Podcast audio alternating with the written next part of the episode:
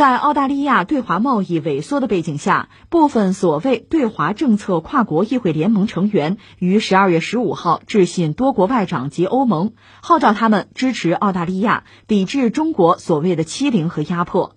但尴尬的是，丹麦的两名反华议员直接套用了信件模板，甚至连自己国家的名字都没有写，就直接将信寄给了外长。签署联名信的十八名联盟成员来自九个国家，分别是德国、丹麦、新西兰、法国、意大利、捷克、英国、斯洛伐克和加拿大。目前已经有八个国家外长收到了联名信，同时分别来自斯洛伐克和德国的欧洲议会成员米里亚姆·莱克斯曼和莱因哈德·比蒂科夫联名致信了欧盟。这些信件都使用了统一的模板，内容也完全一致。这个事儿吧，本来我也不是很在意，作妖嘛，闹嘛，你我们什么事儿都关注，那还有完没完，对吧？但是想了想，还得扯两句，因为有个挺吓人的标签嘛，十九国啊，二百多议员搞了一个所谓的反华的跨国联盟，各国政客十九国嘛，凑在一块儿，反华跨国联盟，有这么个有这么个东西啊，有这么帮人。所以我们再扯两句吧，其实就是这两天的事儿吧。呃，前两天我们节目关注了，不是说，呃，乌合麒麟，我们一个画家，一个很年轻的画家画了一张画，后来画了不止一张吧。他实际上是讽刺和谴责澳大利亚特种兵在阿富汗针对平民的暴行。我要强调一下，这个事儿澳大利亚军方是认的啊，但是他们那个总理莫里森不干，就觉得中国欺负澳大利亚了。另外，在贸易上确实也有些问题。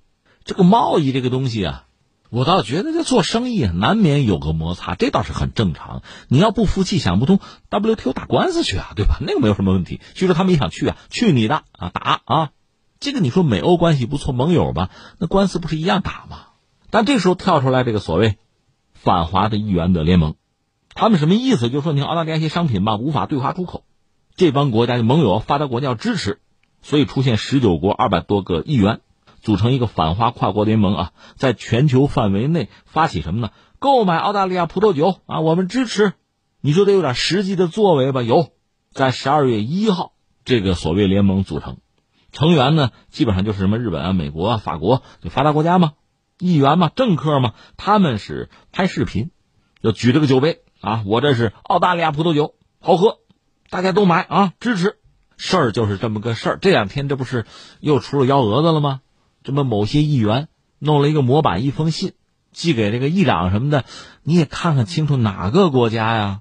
签名就送是吧？这不是闹笑话吗？呃，我们这新闻讲的就这么件事儿。有人是认真了，看了看，改一改；有的直接签个名就把信发出去了，很不认真嘛，不负责任呐。所以这个是挺让人感慨啊。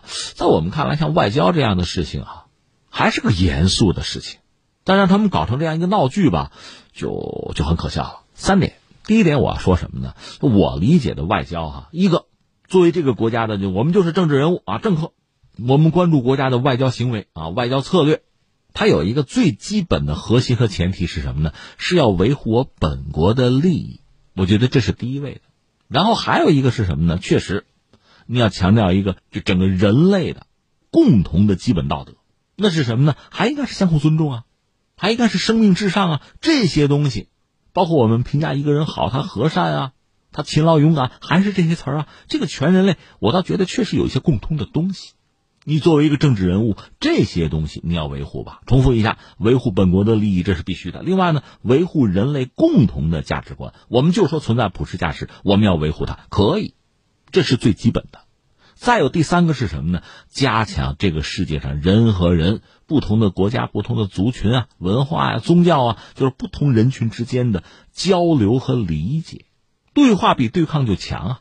我觉得这是一个政治人物吧，中国的也好，外国的也好，该做的这么几件事三件事吧，可能在不同的阶段吧，对这三件事这个排序会有不同。在某个特殊的时刻吧，对某个问题你要特别的强调，这都没有问题。但这几件事儿，我总觉得是是政治人物该做的。那我们翻回来再看这帮人做的是什么？你看我们中国有时候评书啊，就骂一些人啊，不仁不义、不忠不孝。其实用这道词骂他们也是可以的。你看啊，我们就说维护本国的利益。中国是全球第二大经济体，我们和非常多的国家，包括发达国家，都已经互为很重要的贸易伙伴。我们是两个厂，我说过吗？一个我们是世界工厂。同时我们还是全球非常重要的、很大的一个十四亿人的市场。你说你要挑战中国、挑衅中国，非要和中国闹翻、冒犯中国，这与本国的利益恐怕他谈不上是维护啊，这是伤害吧？这是一个啊。另外，刚才我们讲了，还有第二个是什么呢？我们拿全球如果真有普世价值存在的话，人类共同的能认的基本的价值观，我们拿这个说事儿也行。我们就说澳大利亚的特种兵在阿富汗的这个暴行啊，顺便说一句，美国人也不是没有啊。按澳大利亚人的说法，他们做的更多，对吧？他们更坏啊！哎，这个你总要谴责一下，这是最基本的吧？澳大利亚军方都认，那大家就视而不见，就我就挺澳大利亚，我支持澳大利亚，你挺他什么？他作恶，你再挺，你这是助纣为虐啊！这我们中国成语一堆词儿呢，一堆标签可以贴到你脑门上。另外还有什么呢？如果某些人就某些政客，你认为，比如说中国和澳大利亚，你认为存在这个问题啊，有矛盾、有纠纷。那你说站出来，我斡旋一下，我劝一劝，这也不失为做朋友的一个态度啊。我们先不说对错啊，都是我的朋友，你们俩不对付了，哎，我我居中调停一下，这也算是一个朋友之道啊。呃，咱不说正义与否，就是为人处事啊，咱哪哪怕劝个和，别打起来啊，这大概是做人的基本的、正常的一个反应吧。他们不是，这帮货是什么呢？拱火，选边站，站澳大利亚。那我就说，你真是澳大利亚的盟友，我也给你画个道，我给你出个主意哈。真正要帮澳大利亚，你得这么帮。你不是说澳大利亚这个酒卖不到中国去吗？